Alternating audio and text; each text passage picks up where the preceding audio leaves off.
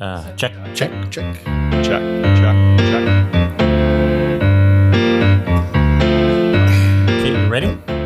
Well, we're at podcast number four. We have a special guest, uh, Councillor Vining, today. We, we, we decided to go three. So, Kevin, we're as Kevin Nagoya, CAO for City of Cold Lake. We've included Councillor Vining as our kickoff, or as our first, uh, not victim, but our first uh, guest to uh, join us on these conversations. We have a lot of fun.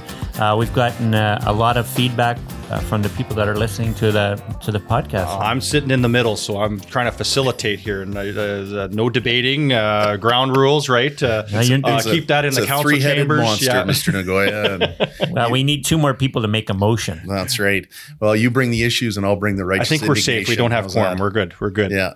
no, we're gonna we're gonna talk uh, about a few items, but uh, you know it's great to have Councillor Vining. Uh, you've been around on council for what? How many years now, Chris? This is eight years now. Eight years, so it's great. And you know, one thing about our council, uh, I think we got a pretty wide range of opinion, uh, and uh, uh, we, we, nobody's uh, shy about expressing their opinion. But one thing that our council, I think, does really well is you make your motions, you you bring your your uh, items for discussion, especially during the budget uh, process. But uh, I think we've done a great job of respecting everybody uh, in council. Yeah, I think it's one of the great parts of our council that we've been together. Like, it's been a pretty similar group for a long time, but at the same time, I think everybody's understanding their opinions. And I think, yeah, I think one of the best parts of the council is that um, we are we can have those diverse opinions, but we don't. It's not taken personally. We can vote against, you know, vote with or vote against, depending on where our conscience and where our opinion sits, and and uh, usually and in general without hard feelings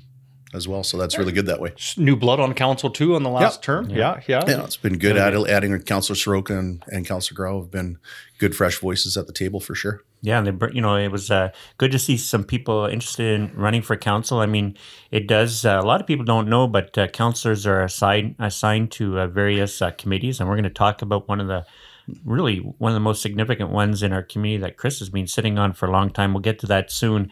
But uh, no, we have a lot of fun, and uh, it, those that have come to our council meetings know that I, I run a pretty tight ship.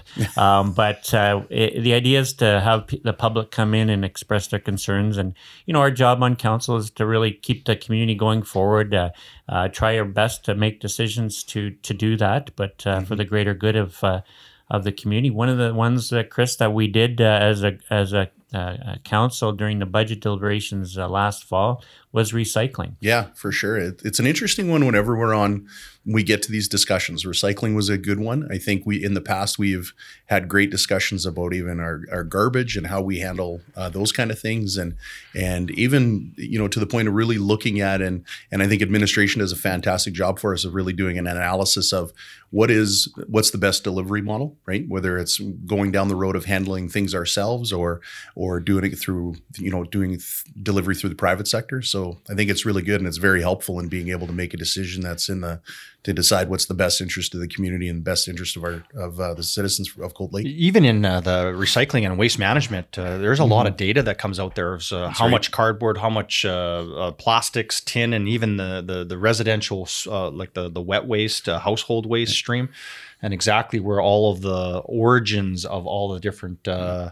um, type of waste that is coming out of the system and where do they go to and how do you tabulate costs for each one of those areas and say well who should be paying for what right Yeah. so Well, it's a really interesting one because I mean it's a big it's a big line item in your budget, right? It's a you know, and especially when we talk about utility bills and trying to figure that out. And so I think it's very uh, important that you know that we're looking at this stuff because the you know it's a because it is a big bill that goes out to the ratepayers and we need to make sure that we're doing it as properly and efficiently as possible, but also taking care of all the things that we can take care of that people are expecting. You know, and recycling uh, in today's day and age is a big part of that, right? And waste diversion. Yeah, one of the challenges with recycling specifically is, uh, yeah, the cost associated of doing it. It's a definite balance.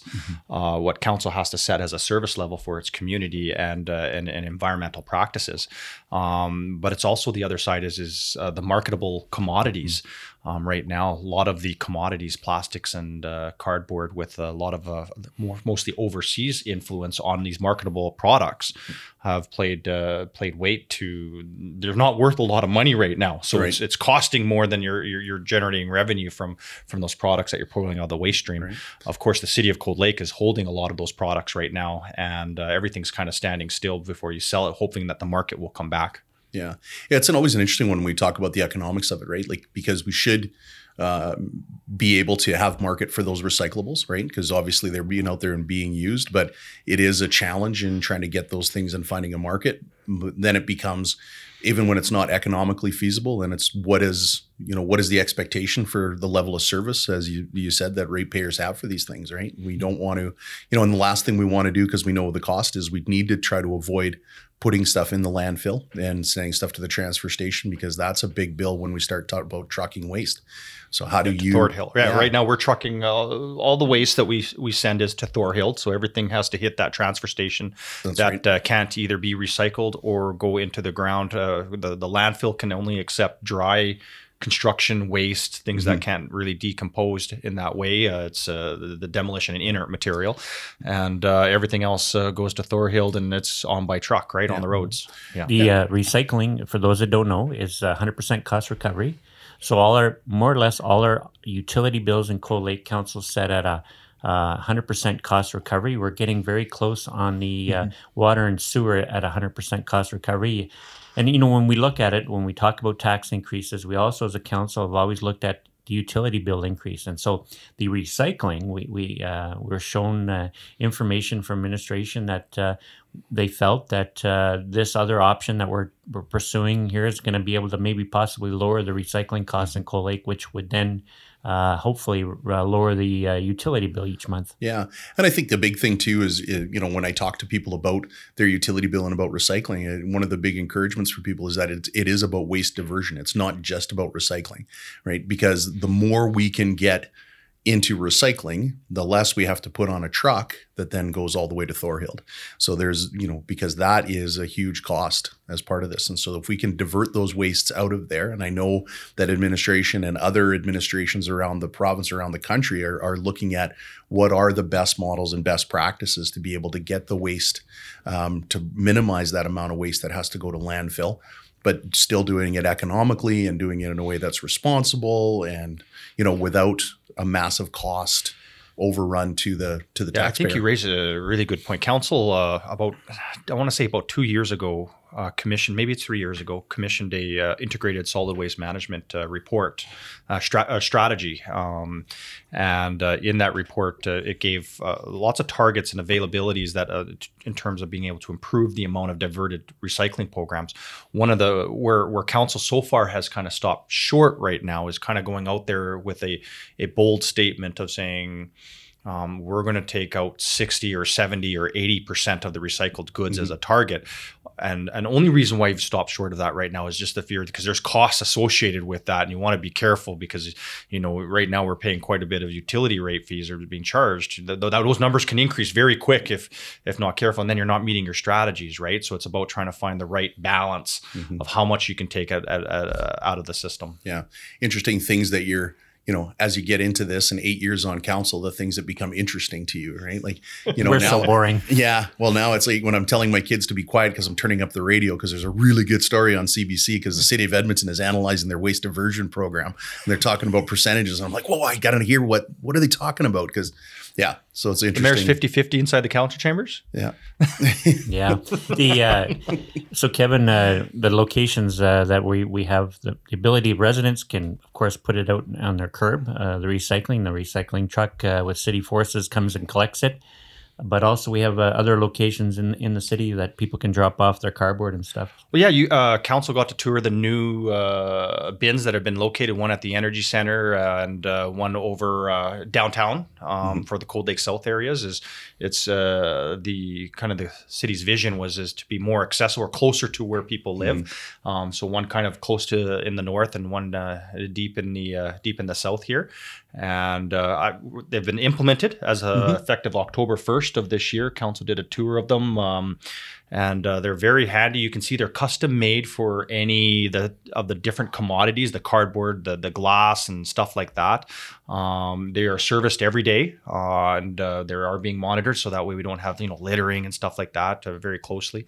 And uh, we seem to be thus far in the uh, kind of the first weeks. It's it's already and even before implementation, the public already saw them out, mm-hmm. and they were already being used. So we had to service them before the October first right. implementation date, and it was great to see them used and uh, and already active. So, um, what yeah. about the, uh, out at the transfer station? We built uh, during the budget process. Uh, I don't think it got reported maybe as well as, as it could have, but council had, had funded the uh, the new uh, recycling center, the center of excellence over at the landfill. So maybe and that's now open so people can come into the the landfill itself and also drop off recycling uh, as we saw yeah you can the the vision of the city was not necessarily just because the landfill has you have to go across the scales and stuff like that so it's a mm-hmm. little bit more um, requirements, of kind of layers to get into there. So we wanted to make sure accessibility was the most important, yeah. and uh, between uh, for the residents and and uh, yes, there is a new material recovery facility up there that uh, that everything gets baled and gets ready to ship for uh, ship to market. So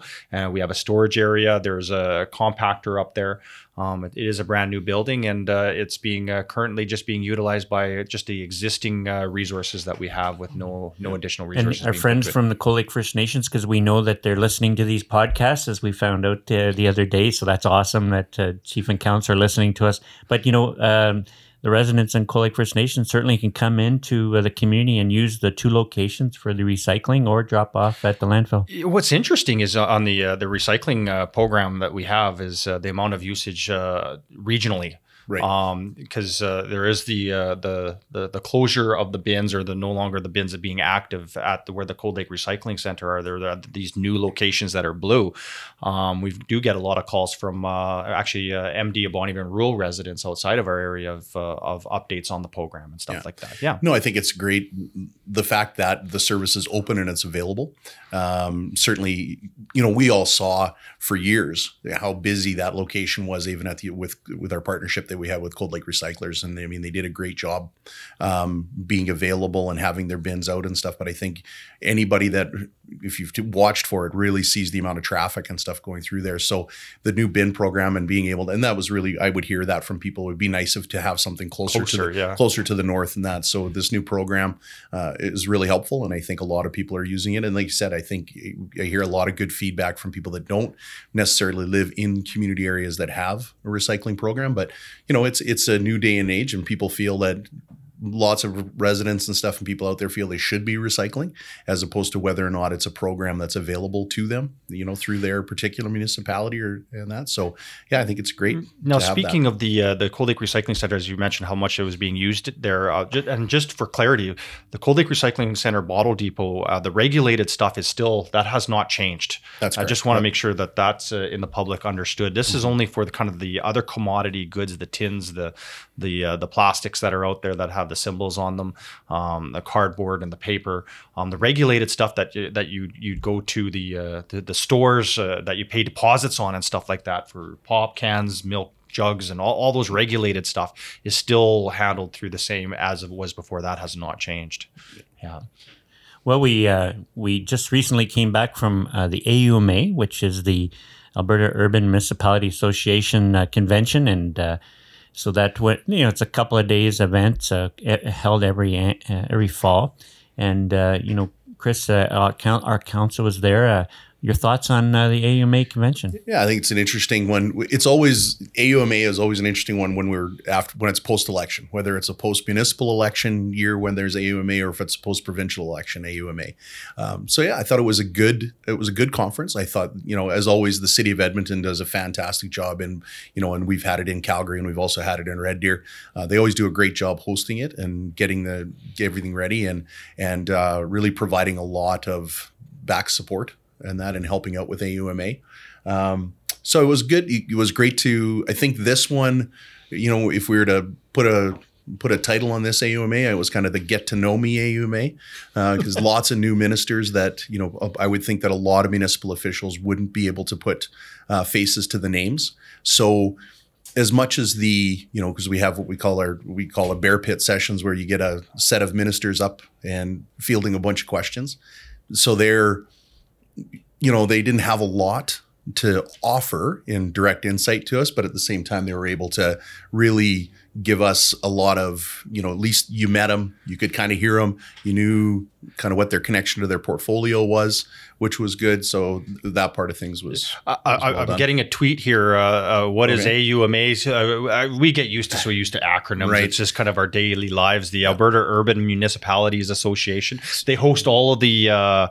Um, uh, kind of the urban cities, uh, including uh, Calgary, uh, mid-sized cities, the 22 mid-sized cities, and then towns and villages throughout the and summer villages throughout the province. There's also the counter, kind of the sister commu- uh, uh, uh, association, which is the RMA, Rural Municipalities Association, which uh, hosts all of kind of the counties and the municipal districts. So, the municipal MD of Bonnyville in this is- i- instance is in our region. So, Right. yeah, So I think it was interesting because we noticed a couple times at our Urban Municipalities Association that there was a very strong presence Yes. from our friends with the Rural Municipalities Association. That even though they don't have a voting um, membership, And strong there. It was a- amazing. it was a strong presence. They wanted to. I think they want to join the hear. AUMA. Yeah, amalgamation of so. the uh, the think so. joining of the two associations. That Well, was- since we're yeah. on the topic of amalgamations, we probably go that. I think one of the really good, one of the really strong things that we're hearing at the at the Alberta Urban Municipalities Association table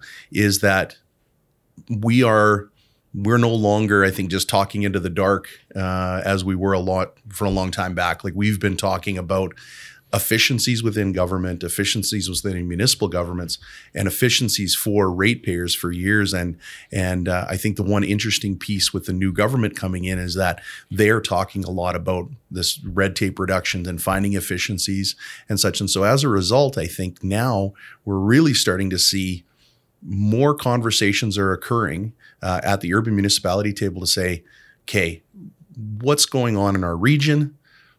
To a certain extent, do we have too many elected officials uh, for the population that for the populations we're representing? And are there better ways to kind of synthesize uh, operations and uh, where before you know people would listen I know Mayor Copeland has been on this one for on this train for a long time, along with the other a few other, especially in the mid-sized mayors.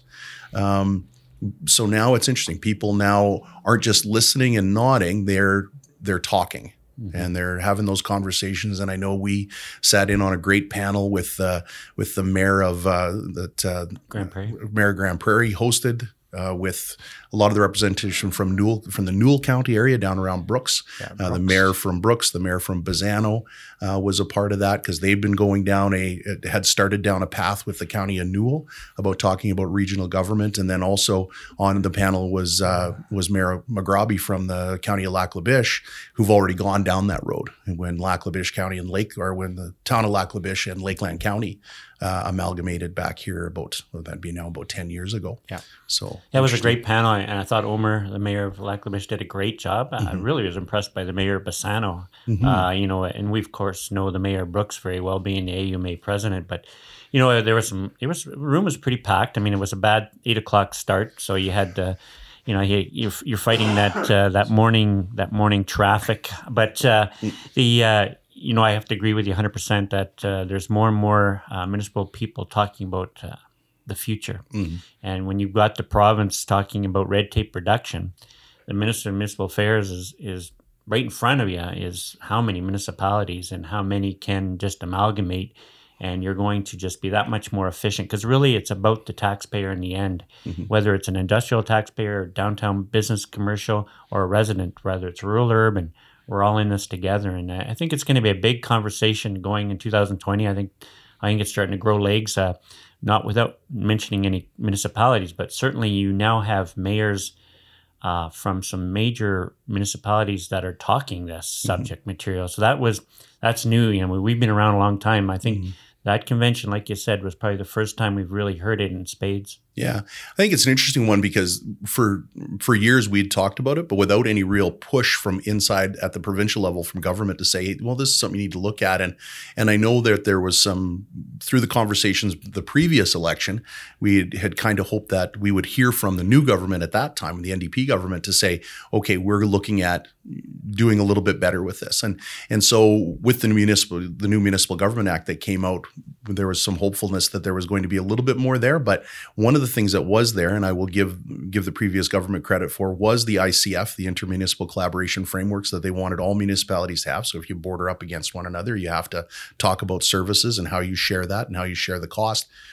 And I think although that process hasn't been very successful, I think Mr. Nagoya said there's about 60 out of 300 municipalities Four, yeah. have have ICF mm-hmm. signed, and the due date is supposed to be in April, so that's going to be interesting. But yeah, the, the trend is the, mostly there seems to be a trend is a lot of them is rural, rural or rural summer villages, very small communities. Right, it seems to very be tiny. The, the kind of kind of the, the, the major ones are still out there, right. right? And whether that's a sign of trend or is that's a sign of you know what is that? What is that?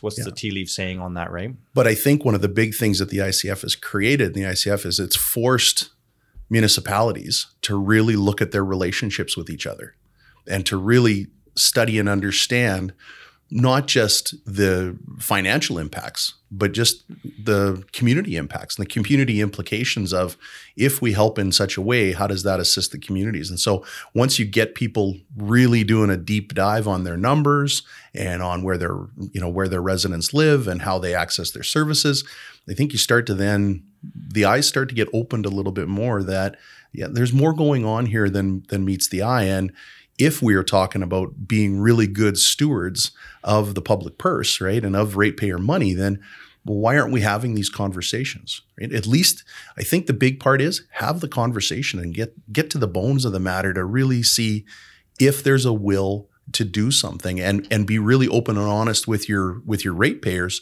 that if you are or are not as to philosophically, why are you not? And why are you if you are in favor of going down that road? And so I think that's really important information for uh, for ratepayers to know. No, no, it's great. Great talking to Chris. I mean, we saw it as a council back in 2010 uh, when Municipal Affairs asked uh, ourselves, uh, Glendon, uh, MD of Bonnyville, and the town of Bonnyville to to take out take off your council hat and and think as a region because it was based on uh, there's only one taxpayer out there. Mm-hmm. Yeah, I think it, you know when you start looking at the um, I mean, some of the parts that when you start talking about smaller rural municipalities or smaller urban pa- municipalities, you start thinking that there's a little bit of a lack of a lack of power sometimes to really make make good change. And so when you're talking, for example, about the city of Cold Lake at 14,000, the town of Bonnyville at five, 6,000, you know, in these little splinters, as to what your power is at the provincial table or what your power is to be able to grab onto some of those you know the big and big grant announcements that the feds come out with and then but wanting to see that get to your area and not just get gobbled up by the large urbans is how do you create that power base? And and even if you were to look at you know if, if we were to throw it on the table like even in this region you know you could basically throw together one council that would pretty much have their own MLA to represent you at the le- in the legislature. And how much how powerful is that when we start talking about those kind of things like when you can really marshal your power together and come with one voice to your you know to your MLA directly to then take your take your concerns and your voice to the ledge. A, great example is Fort, Fort, Fort McMurray, a regional Absolutely. municipality Wood Buffalo. They've got a very very strong voice. Uh, uh yep. two, two MLAs, two MLAs. There, that's right. Um, and a very strong voice at the at the mm-hmm. provincial level, and yep. uh, much stronger than it was prior to yep. the. Uh, yeah, Stra- Strathcona right? County would yeah, be another Strathcona example. County, Strathcona another, County, another County they've voice. got two or three MLAs yeah. that, that are dug yeah. directly into their into their county. That is, uh, you know, and when you have, like I said, you got that one unified council voice, right? That this is our priority and this is what we're working on. It could be very uh, could be very advantageous to the region. And I know like it's tough sometimes to have that thought of being a part of something bigger as opposed to my municipality that I'm currently a part of, but you know, I think it's really worth the conversation, if nothing else. Mayor of uh, Brooks talked about the makeup of the new looking council. If they were mm-hmm. to amalgamate with Newell County, and there's a bunch of smaller uh, municipalities that were going to join that, I think he said, and I might be a bit wrong, um, there was eight CAOs and uh, eight councils inside the mm-hmm. greater Newell County area. And of course, going down to one council, you'd have one CAO but uh, the fact that they already were in discussions about how many councillors would represent Brooks and, and, and Newell County, I mean, they'd gone down the road, and unfortunately, uh, uh for I think for all of Alberta, uh, that uh, that conversation now has ended. Mm. Yeah, I think it's a it's unfortunate. I think there's a lot of anytime like whether you're a city of cold lake resident you know let's say or you know let's in terms when we're talking about brooks whether you're a city of brooks or you're a town of bassano resident or you're a county of newell resident there always is people have strong attachments to their communities right? That's the, it's part of their identity. And so i think a lot of times when we start looking at that is that the the emotions and the feelings that come along with sticking to your municipality and this is who I am um, can sometimes override looking strongly at the facts of how how does this help right? And how is it what's the what are the pros and cons um, to the whole thing? And Yeah, I and think that uh, that's quite you know but it but it's a powerful piece of the whole thing right? We know that from back when we amalgamated from Grand Center you know to the city you know Grand Center Cold Lake Here's- Medley to the city of Cold Lake good example. you know, we still hear from people that were old Grand Center, right, residents that That that, it was yeah that they didn't like and they didn't like it. They didn't like being thought of as Cold Lake residents. They wanted to still be Grand Center. So, you know, you, so they got over it. Magnified out, yeah. and it does. And eventually, you do. You you just realize, oh, okay, well, you know, boundaries are artificial, right? We just draw them ourselves. You know, we draw them on a map, but we all interact together. So, In the presentation, a, a, a theme that was also there, though it seemed to be consistent across the table, was there was there appeared to be, or or the feedback that each one gave was this: there was no the province was at the table, but not necessarily leadership to the issue. Right. I think there's- said that. I Yeah, remember. yeah. Uh, remember that one came out. really recommended Yeah. that the province has to be with you in the corner, and the other ones were did. very yeah, careful, but I heard them say it too. Uh, um, you know, I think yeah, And I think Yeah. you know, I think there was a part where the previous government did make a statement with with ICFs. They said you guys need to get together and and work this out and how you're going to share because it's not you know because there's there's burdens being placed that are unfair and so we need to talk about how we get this out to be fair and equitable. And so that was one statement, and I think that really what a lot of us I think are hoping for eventually down the road with this new government is that would be to hear from municipal affairs that we're supportive of this and we are ready what do you want to do to help? We'll we'll, we'll get, help get you there. If you're willing, we're we're willing to, and that's something that so far really through that process it's well if you're oh if you all get along with it and you're all okay with it well then we'll you know we'll kind of facilitate it but i think we need a little bit more Yeah, like be what- good better direction Yeah, when, when we heard from uh, the mayor of Bassano and Brooks talking about their conversation, was it seemed like the more information they put out there, uh, you know, they are elected to make decisions for the greater good of the community, and and and unfortunately, you know, they could see the the the math behind everything that it would make sense to come together, but people are afraid of the unknown, and I think what people have to do is have to look at the current examples. We, we talked about Sherwood Park inside Strathcona County, Fort McMurray inside Wood Buffalo, Lac La Biche inside Lac La Biche County. We've got great examples right now of very successful uh, amalgamations. And so it has been very quiet out there uh, since Lac La Biche. Nobody's really done one of these amalgamations, but I think at the AUMA,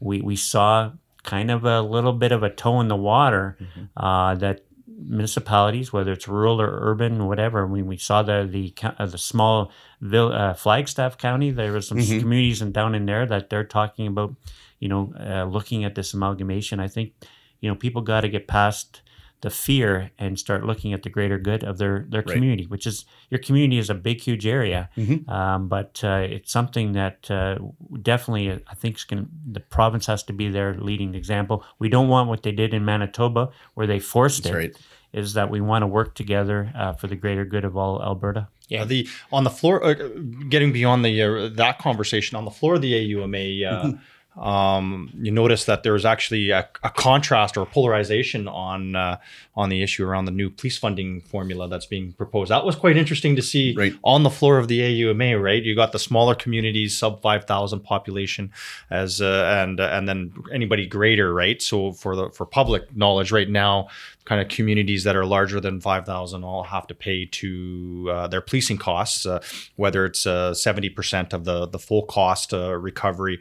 Uh, but and ninety percent after you're uh, beyond fifteen thousand population. But uh, you you kind of saw a stark difference that the kind of the mid-sized communities and larger communities are saying, well, no, this new police funding formula that the the government of Alberta is proposing that's saying everybody needs to contribute mm-hmm. to the cost of policing was uh, you know a, a, a, polarized view from the smaller communities saying, well, no, you know, we're concerned about us going, you know, I think some one was used bankruptcy and uh, couldn't afford it and can't pay, and you can see the differences in, in the rural communities as well. There's some lot of conversations surrounding that that yeah. formula. I've always I've always found RCMP funding. The time that I came on council, I think it was one of the first things when we went through service level reviews was the first big like for a new councillor was like, whoa, that's interesting.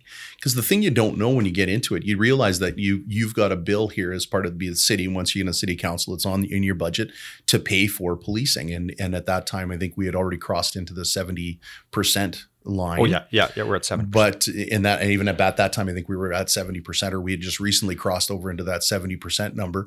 And then as we went through those really strong rush years and stuff, as we were staring down this magical Maginot line of fifteen thousand, where all of a sudden policing costs for us was going to jump from seventy to ninety percent. And one of my, you know, your internal conflicts councillor that when you're looking at that is what is the magic that makes that happen, right? What is the magical thing about 15,000 that now says we can take on another 20% of our policing costs? Or even as far as that goes, if we look at our smaller municipalities, what's to say that all of a sudden some, a municipality that's at 4,500 can't afford to pay for their policing, but suddenly a, community that's at 5,000 can afford to pay 50% of it. And I thought it was an always a very interesting um, discussion. And, you know, and as we go through budget and we look at it, those rising costs that come along with policing, just because there's a natural creep to policing, right? There's new, you know, new labor agreements that get signed. And so there's pay raises that come in. The utility bills never go down. They always go up. Yeah. You know, all of these kind of things, those costs and so it keeps on creeping into the further and further into the city budget as you go but but it was so the frustration sometimes is looking at it and going well why can't if that city that's a or town that's at 2500 or 3000 well if they're not if they were paying a share would that help alleviate maybe what we have to pay you know into the grand pot of uh, onto the grand pot of money and and so now i think yeah. what you're seeing from the new government is they're looking for ways. You know, they they openly came out with through the MacKinnon report and said we need to cut six hundred million dollars uh, a year out of our operating. Where can we get that from? Well. I don't. I don't know. I had the number in the in my head, and but now I don't have it. But of what the provincial policing bill is, and you start looking if you start charging municipalities a little bit more and one of my fears though in addition to that is that there's a, there's strange things that happen under the dome sometimes that legislate what's fair.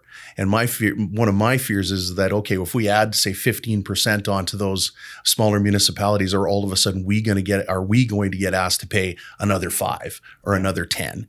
Yeah. Just you know, we're well, just gonna we're gonna we're gonna shift the whole formula right as opposed to adding on new payers, we're going to say, well, you know what, smaller communities, you guys are going to pick up 20, but you know what, you guys that were at 70, we think you guys need to be at 77. So uh, right? uh, yeah, so, context of the uh, the local city of Cold Lake taxpayers is is that the uh, our kind of the policing con- uh, bill inclusive of everything is around that three million dollar right. Uh, price tag, and where you're you know when it comes to the members themselves, or the I should say the RCMP contract itself, because mm-hmm. there's costs associated with the building and stuff like that, right. and um, is about uh, you know at 2.2 million and uh, you know when you go if we do another census we're going to go to the next we know that already we're right. in the 90% range so that's a 20% um, change to the budget mm-hmm. on that uh, that kind of that 2.2 million dollar budget. So that's you know right. it'll be significant when we do the next yeah. uh, next census. Yeah. Um, you know we do get cost recovery at about uh, eight hundred thousand dollars in that in that budget line from revenue side between you know uh, tickets or um, the provincial government also pays for rent of that building right. for the provincial part of the contract back to the municipality. So so between all the revenues and stuff like that, you do get about eight hundred thousand dollars dollars back. So right. just that's context for the community, anyways. Okay, yeah. so we're gonna you're uh, you're you're uh, and uh, when it comes to the AUMA, anyways, uh, uh, your worship, you're now on the. Um, the uh, the Caribou uh, Committee. There, you've just Yeah. been recently kind of nominated by the AUMA. Yeah, one of my favoriteest animals. Um, the uh, the caribou is uh, discussions are going to start uh, in early November, and so a Oh, bunch of set, yeah. yeah, a Right bunch of uh, mayors and reeves have been selected to be on uh, three different panels, and so they're gonna. It looks like they're going to man up uh, early November and start the conversations, and the provincial government's getting input from stakeholders at these panels. And uh, on the Cold Lake uh, Caribou uh, plan, uh, I'll be representing, uh, you know, the municipalities at the table, and there'll be others. There'll be First Nations and others at the industry at the table. So it's going to be really fascinating uh, uh, to be a part of it. And I, I, I'm, I'm understanding there's going to be a lot of data shared. So uh, we'll make some decisions. Uh, you know, it's trying to be a happy balance here. Keep, you know, increase the population, but also allow economic activity and respecting First Nations uh, rights on on, uh, on the landscape. So it's going to be uh, something I've never done before, but I'm looking forward to it. Yeah, but AUMA committees, uh, you know, they have standing committees, and then they also have these uh, special committees, depending on if there's some priorities that come up. Um, standing committees at the AUMA um, include uh, infrastructure, energy, environment, governance. Um, they used to have the special Municipal Government Act review. When they did the Municipal Government Act review, I sat on that one there as a as a as a CAO to, for advice to the to to the AUMA through the government. Um, I've been sitting on uh, the infrastructure and energy uh, committee for reviewing With Tony uh, grants. Caterina. Uh, oh Big yeah, Mr. out to Tony. Caterina. A big shout out to Tony. No, Tony's uh, uh, the city of Edmonton's got rules about how many terms they're allowed to sit on a committee. So uh, it sounds like uh, Tony will, will be moved uh, moved to another uh, committee with the AUMA. But uh, no, uh, yeah, shout He's out to He's one Tony. of our favoriteest councillors. oh yes, We've been around him for a long time. He's a lot of fun. Yeah. I think it's an interesting one. The caribou conversation is very interesting. And it's very interesting how uh, I because I just happened to watch uh, W5 actually last week had a really good special. They were talking, they were dealing with northeastern British Columbia, is where they were looking at Fort St. John area and Caribou, and but it was a very interesting one because they really did they flipped in and looked at it from a lot of different angles, and so it was a very so if anybody's kind of looking for a refresher or anything on what is the issues around Caribou and why it has become such a contentious thing, that that W5 piece would be very worth uh, would be worth your watch. Yeah, it's good. The, So, uh, um, when when these so these AUMA uh, um, conventions come up, it's not only AUMA, it's the uh, annual convention. You have the FCM annual convention, and uh, uh, most of council uh, attends those. It depends on availability. So Sometimes some councillors don't go, um, but they're important to be part of the room. Is you, there's lots of subject, and you're only touching on a little bit of the subject matters that are there. And and I think uh, you know even on this one, there's it's the uh, well, FCM, uh, yeah, the Federation of Canadian Municipalities, representing all municipalities across Canada to the federal government, right? So, um, Yeah, the, FCM's uh, a FCM's an interesting one because you really do get to get the perspective of of councillors from around the country and from elected officials from everywhere, and and you also get to really look at what you're trying to do in your community and what other people, and especially in host cities, and what they're doing, and you're looking, oh, how did you guys do that? Yeah. You know, like when you you know when you're in Halifax and you know we talk about lakeshore development, then you're in Halifax and you watch what they're doing along their harbor front and along the ocean front, you're like, you you feel like. I can't take a spade out and dig a hole in the ground, but you guys are dri- driving pilings into the Right harbor into the water, yeah, as, like, as just fast like, as wow, you we can. got A it. Right? restaurant and, and a condo development right on the ocean. right edge. yeah right on the edge of the ocean but uh, you know so it's it's very interesting to to look at but i think one of the drawback you my only drawback with fcm i think unfortunately is that there's only so many cities fcm will go to because it's such a large It's convention yeah. so you do get a bit of a tilted perspective of like because there's great study tours you go out on but there's such large municipalities so you know for example i know from the last one in quebec city the you know we we toured the videotron center and my goodness what a for a public building, um, but a full size NHL arena that was 100% a public building. It, quite fascinating, but but you don't get to necessarily see the smaller ones. Same thing, like they can build a public library, and we want to go see. Oh, what are you doing in your public library? But it's such a massive. It's like comparing your lakeside cabin to the Taj Mahal, right? Like it's quite There's a lot of courses, a lot of touring of the uh, uh, uh, study tours of uh, of different uh, specialized things that are happening in those host communities. I think a key one also is in there is is that uh, a lot of times ministries from your province or from your uh, from the federal government are attending those functions and, and connecting with them and we've done that different uh, um, in uh, Ottawa regarding uh, the Ministry of uh, Public uh, Services and Procurement mm-hmm. um, meeting with their ministries right on Parliament Hill um, in Alberta you know recently even we've met with the had a meeting at the at the AUMA in Edmonton with the Ministry of Seniors and Housing that's right um, and being able to connect with the the administration side of there, especially on mm-hmm. that one, the ministry. Um, you know, because recently, uh, you know, you guys actually getting into uh, one of your other appointments, committee right. appointments of council. Uh, uh Chris is the uh, the lodge, Lakeland Lodge and Housing, yeah. Housing Foundation for the community, um, and that's regional. That that includes right. Bonnyville, Cold Lake. It's basically the entire MD Bonnyville region. So you're talking about we are City of Cold Lake, Town of Bonnyville, Village of Glendon, and the entire MD of Bonnyville are all part of that.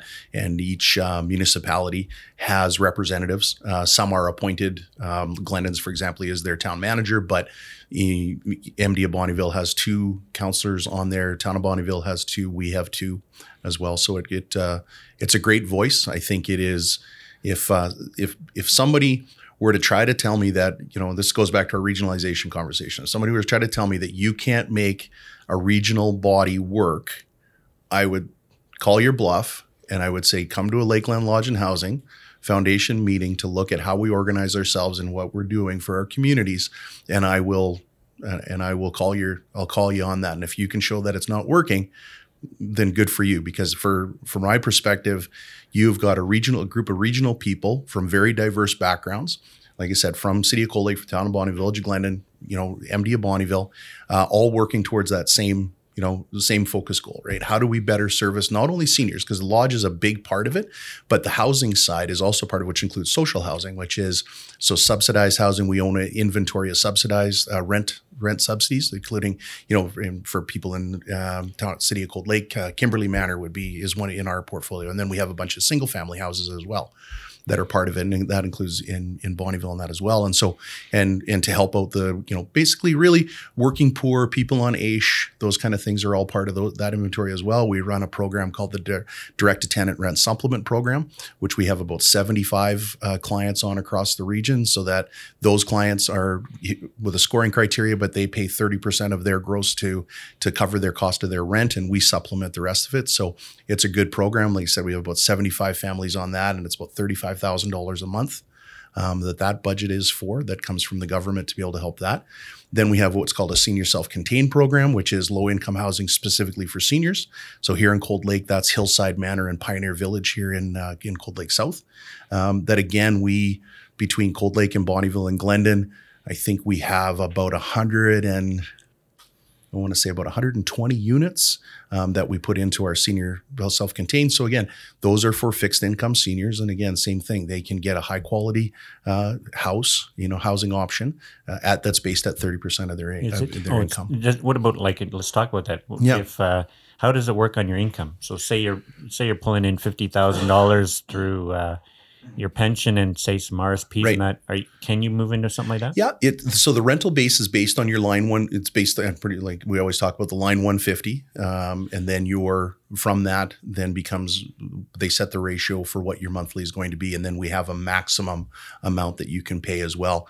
So there are for our senior self-contained there is a, a uh, application process and a scoring criteria because the first the primary focus is for low income seniors first uh, but certainly if rent if units are available uh, then people can then people of all income levels, you know, as long as they're over 65, uh, can apply to, to have access to those to those units. Is one of the criteria mobility as well? Is, yeah, uh, there is some of that in there. The senior okay. self-contained, not quite as not much quite, because okay. they're still, you know, fully looking after themselves. I think one of the things that we do within that, though, that um, AHS and our home care do those assessments is to for people that need, say, ground level, you know, ground floor entry uh, home, which is great. Like we have Pioneer Village over here that's fully, you know, ground floor level, so fully accessible versus people that can have, you know, can still live on the second floor like we would at at a Hillside Manor, you know. And then of course, then we have the lodge program on top of that. And so the lodge program right now, I mean, we just opened the brand new lodge in Cold Lake at uh, 62 units um, that we can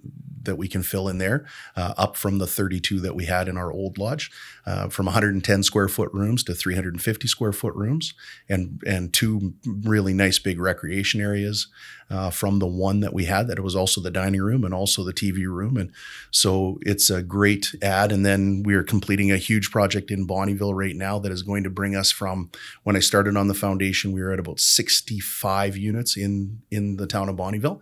It's going to bring their inventory up now to about 130 uh, units. So then to really help those. So that's uh, at the AUMA. We connected uh, with the uh, the housing and uh, seniors and housing found uh, found ministry, mm-hmm. um, and that was more just to talk about the old building. But that you know the, the the board has to work towards you know what what what's the future use and stuff like that yet, right. and some ideas around there. Um, when did the new building um, come occupant started to get occupancy? You yeah, just- so we we started moving everybody in last kind of late spring, so it was around that May timeframe that we started moving people in, and the unfortunate thing is with the size of the build that we did there was that we did run into some issues just in construction. So we were quite, you know, I would say significant uh, when I talk about, you know, and I felt horrible for both the staff and for seniors in our community that were waiting for that building to open because we were almost two years uh, behind in being able to deliver that asset. And and it was just an unfortunate you know it's one of those still a beautiful building. stick it's yeah it's well, uh, the residents uh, we just uh, yeah, toured there with the, the minister yeah and, it was great to uh, meet minister Pon. She came out and uh, on her tour and toured the building and did a she sat and did a hot stove with all the different providers from our entire region that provide services to seniors, and that was really good. And then we had the opportunity to to have her, you know, basically kind of have her to ourselves um, to to take her for a tour of the building, and and it is an amazing facility, and I think that you know certainly the build is one part, uh, but I am going to give a huge shout out to Leanne Jorgensen and her team uh, at the lodge for how well they put it together afterwards. Just some fantastic work went into that place to make it feel like homely, you know, and um, not just oh we're going to throw a picture here and do that. Like the intentionality of it, and the minister was just blown away that how could a brand new building um, that people had only been living in for four or five months have this much character and warmth and yeah. you know it, to, to it and that that's really just a credit to that team because they just basically were given a very small budget and we're told well okay we'll do what you can with it and what they've made what they made out of it was really impressive Mr. Mayor, you had a request in there when you move in. Um, yeah, we were looking at some rooms. I know Councillor yeah. Lay was with us. Uh, uh, there's some uh, great views in some of the rooms. And, and Chris, so how are we with occupancy? If anybody's listening and concerned about uh, right. you know uh, these is there is there room to move in? Yeah, we certainly have room for for folks to move into the lodge right now, um, and I think part of it we were uh, behind the eight ball certainly with the amount of time it took because I know we had people that were ready to move in, and then have over these years have found alternate arrangements or now are in a market where they're trying to sell what they're living in currently so that they can move in. Um, so we're starting to fill up, but we're at about 38 units are occupied right now in there, so we're about two thirds full, and but we're really I know even the staff is working working on some marketing and that to really get out there and get the word out that we're that we're ready for people to to move in. And and I know there's you know talk is going again about like and and again the best the best PR for that place is the word of mouth from the residents that are in there. And and I know we've I've got a family member in there as well and she loves it. And it's it's just a great facility great staff. Uh, I think that's the biggest part is the people make the building. And We're going to change our Canada Day parade so that the residents can. That's right. Well, the the, the yeah, well the lodge residents love the uh, well we did yep. the detour this year to go in front of the lodge, and yep. they absolutely loved it there. Yes, There's been a lot of requests that we can uh, that temporary can be permanent. can become permanent. yeah. I think I, I, think for sure. Yeah, it's a great you know it's a great facility, and we're really we're super proud of it. And for those that also know they're they're on the plans. If you look to the what would be the south end of the building, I think I've got my directions going correctly. There's a green space there of just grass. And so that is not intended to stay like that. Um, the phase two for the Cold Lake Lodge is to put 20 more of our senior self-contained units. So those are our ones that, you know, people that are still cooking and cleaning in that and, and hook it right onto the, right onto the lodge. So, right Good. No, I, you know, I, I know you talked about it earlier, Chris, about the lodge, but I think the work that yourself and, and uh, the other councillors that have been on that board, especially the ones that have been around for a long time, you know, we helped uh, support uh, you know, Bonnyville Lodge getting you know getting expanded because you know we, everybody recognized okay, when you work together as a region, whose assets really, Yep, you know, really come sure. to the top. When especially down in Bonnyville, they were full, uh, old building, etc. And so it, you work together, and that's what that foundation does so well. Um, uh, as everybody comes together for the greater good, and and uh, you know, I think that's kind of a segue to what's going on in the bigger provincial conversation right now. Yeah, and I think yeah, like you said, it's a fantastic. You know, the when you get together and you identify the need, you know, and and one of the big things as part of the board when you go there is you're a board member, not a councillor, right? So you kind of have to take off one hat and put on another one uh, when you hit that uh, when you hit the table. And and I think we have some again very good productive conversations about how we keep that keep moving forward. Yeah, you know, uh, at the uh, just recently we've been recognized by uh, the Communities in Bloom uh, group. Uh, you know, the the federal judges gave us five blooms. You know, that's really significant. You know, everybody in the communities recognized the staff and the volunteers. Uh, how they've really, you know, made with all the flowers and the plantings going on in Cold Lake, and the residents doing a great job in the business community.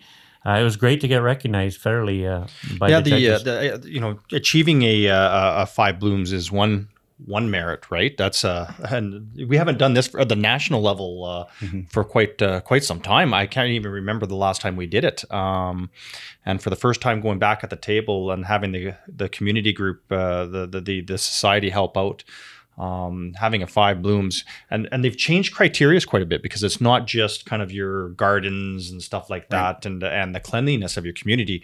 So those are although still key pieces of the markings is the cleanliness of your community the um, and and the gardens and the flowers um, the kind of new criteria is uh, going into uh, kind of green um, energy uh, and conservation, sustainability is much part of it, and uh, energy and how like uh, you know uh, alternative energy uses are being integrated, and also um, a cultural aspect of your community is how it's being integrated is is is key component. So achieving five blooms is very very that's very very positive. The group had a uh, had a, a booklet that uh, for submission, which was a part of the council package that was provided. Um, the judges were were just uh, couldn't believe the, the the package that was put together by the uh, the City Cold Lake's marketing team and the uh, the uh, the uh, the community group uh, as well as the the gardeners as well. Fascinating product. Yeah. Well, I mean, and, and again, giving a shout out. I mean, a huge shout out to Jazz uh, at the city and her group uh, for the work they do. Because I think when we start talking about those kind of things, community pride, there's a bit of a knockdown effect as we go along, right? So, if as a city, I believe that if we're showing that we take extreme pride in our public spaces and what we're able to provide and show the city, I think that it has a trick it, that has that, right? So, by you know whether it's lights and banners and those kind of things that are kept neat and clean and and uh, in good repair to the basket, you know, the big hanging baskets downtown. I mean, my goodness, that uh, number of times my mom has said to me, she just wants me just to pick one up and just bring it over and set it on the deck because I should be able to have that power. Um, you know, it's fantastic. but I think the but the pride trickles over, right? Like it's so you're, you know, we as a city, we take pride in our green spaces and in those ideas of where we can put uh, the flowers and the in the plants and stuff to make things look good. You know, keeping things mowed and stuff properly through our mowing program, uh, keeping the beach clean and tidy. You know, as part of that program, it has an effect onto the rest of the community, and then people start doing similarly, right? I think there's a great, there's a bit of a uh, group group think and a group culture on that as well. There's actually, a, and in the five blooms, there's actually a uh, a second award that the city uh, received in there was was award. It was actually a, an interest with the vase. It was a, a award in itself. Was the the gardens and the and the, and the uh, the flowers that the city of Cold did was under special recognition of that. It was uh, outstanding for the for the national award as well. So that was quite. Uh, that's very very big, very big. Yeah. Well, just uh, Big. before we close off, uh, Kevin, I think what we'll do is uh, uh, talk about uh, this at the council meeting. Not only did we recognize the five blooms, but uh, also we had a lot of residents come forward and talk about uh, arts and uh, and culture in Cold Lake, and of course, uh, a lot of people know about uh, the great work that's done over at Grand Parlor, the entertainment over the last few years has been fantastic over there. It provides an avenue for the artist community, which is really large, uh, of a lot of talented people uh, um, that get on stage and behind the scenes. Uh, you know, in Cold Lake, and it showcases uh, that it's an opportunity for them, a venue to to perform. And unfortunately, you know, this they have a sustainability uh, issue in their present location. But we also, you know, that night we had a lot of people come forward and want to know uh, council's uh, thoughts. Yeah, I think. Well, I mean, from my own perspective, the arts is such a huge part of a good community, right? You need that fully well-rounded uh, aspects, and and we've always had within Cold Lake a lot of little groups been kind of moving about and doing their thing. You know, whether it's the visual arts group or it's the Cold Lake Entertainment Society and and some other ones in the Kinosoo Performing Arts, and you know, we've had lots of really good um, organizations do some neat things, and and I think that uh, I think the recognition from the community that came out of what happened with with Grand Parlor, um, you know, certainly Craig connecting his group that was at Bean Trees, and then their vision for Grand Parlor, and then moving it to a nonprofit society with Cold Lake Entertainment Society. I think the city really saw that the momentum that can be gained by pulling all this stuff together, right? Like where you have a venue on one side where visual arts are being presented, and then you have you know performing arts being going and music scene, and so I think there's some great stuff there, and I think that.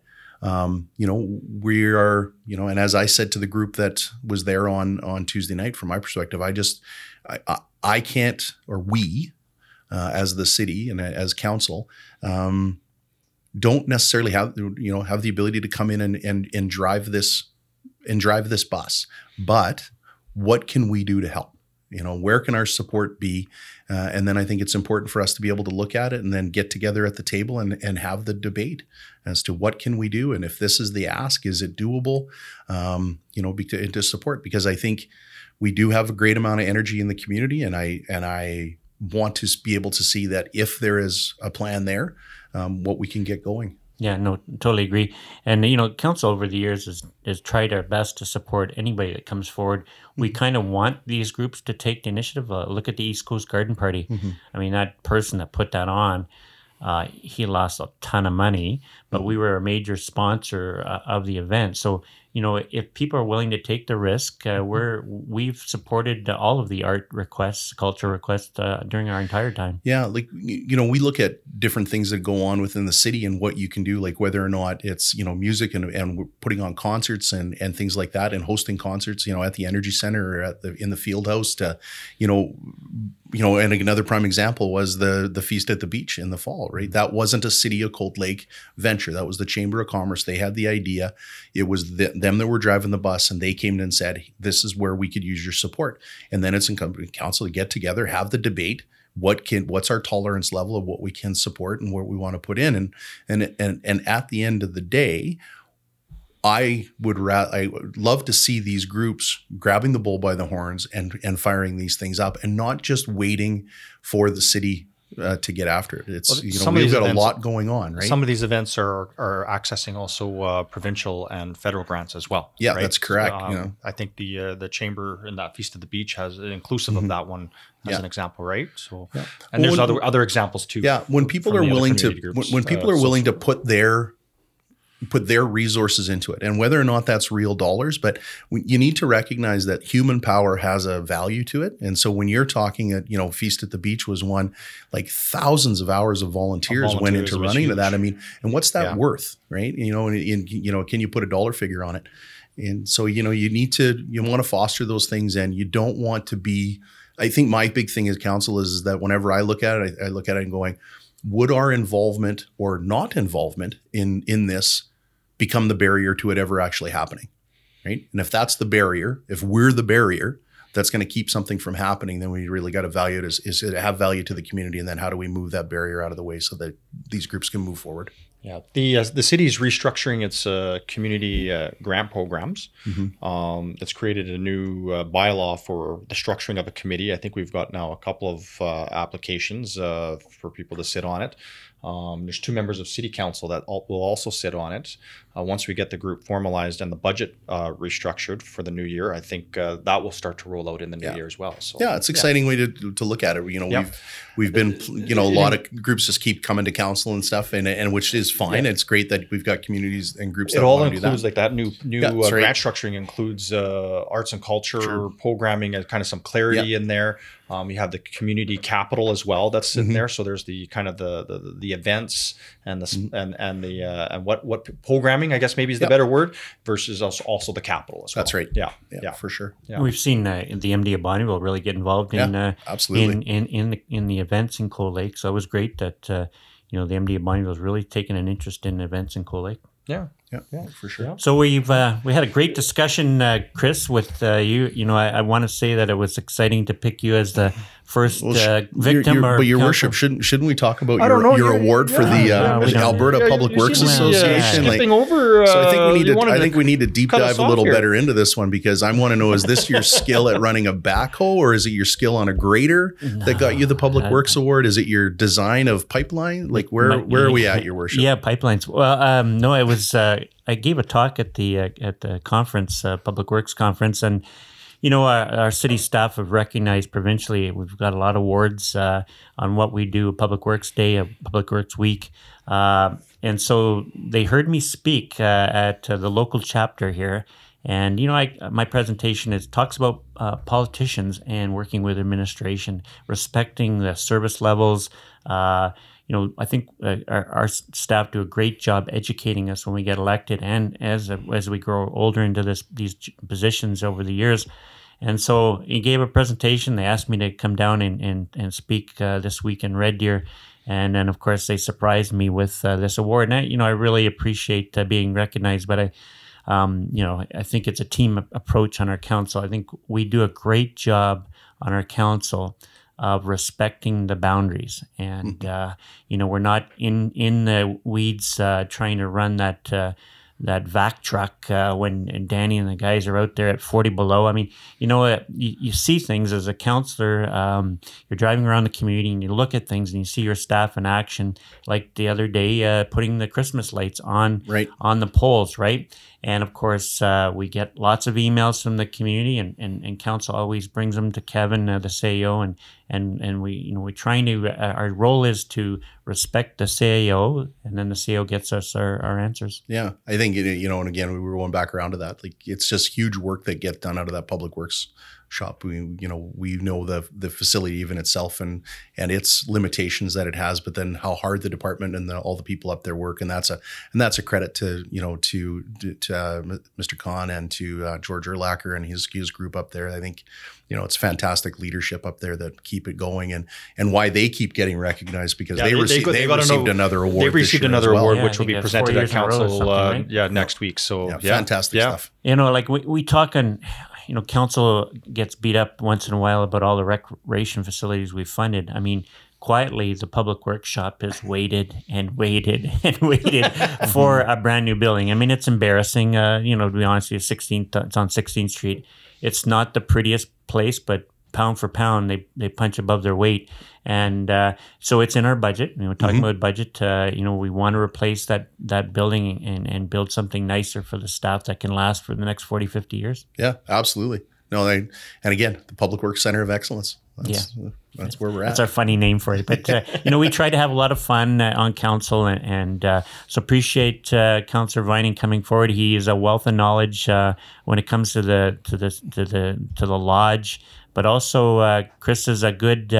Uh, end of the teeter totter in our, our council. We have a lot of fun, and uh, we have some very strong uh, councillors that uh, are not shy to uh, to uh, voice their opinion. And so, Councillor Vining is I've been with him for a long time here, and he's always a pleasure to work with. And so, we're gonna have over the next while, we're gonna have all the councillors join us on these one-offs, and because we don't want to hear myself and Nagoya talk all the time. Oh eh? yeah, no, that will get we'll put too many Yeah. people to sleep. Yeah, we, we did get that. We did report on that that that lady that uh, was driving uh, her kids and and uh, they listened to our podcast and uh, put the kids to bed. Yeah, yeah. It was a it was a happy drive good to tool. Edmonton. Very Yeah. easy.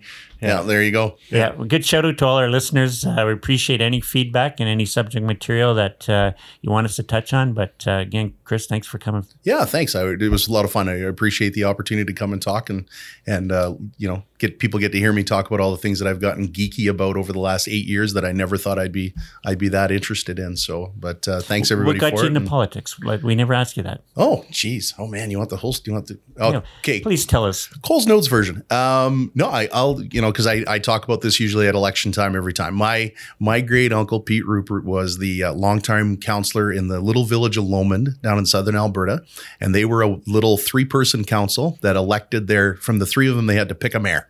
And so my uh, my uncle Pete was the mayor uh, for years and years, and he was uh, he was friends with Peter Lougheed and all these other people Wow. and stuff that were kicking around, and and uh, I always asked because he was because he also ran a huge welding shop. That was his main business, him and his sons. And and uh, I remember asking him once, even when I was little, like you know, because he was running around. Because back then, like you know, he's running out to running out to start get the dump fire going again because it went out. Right?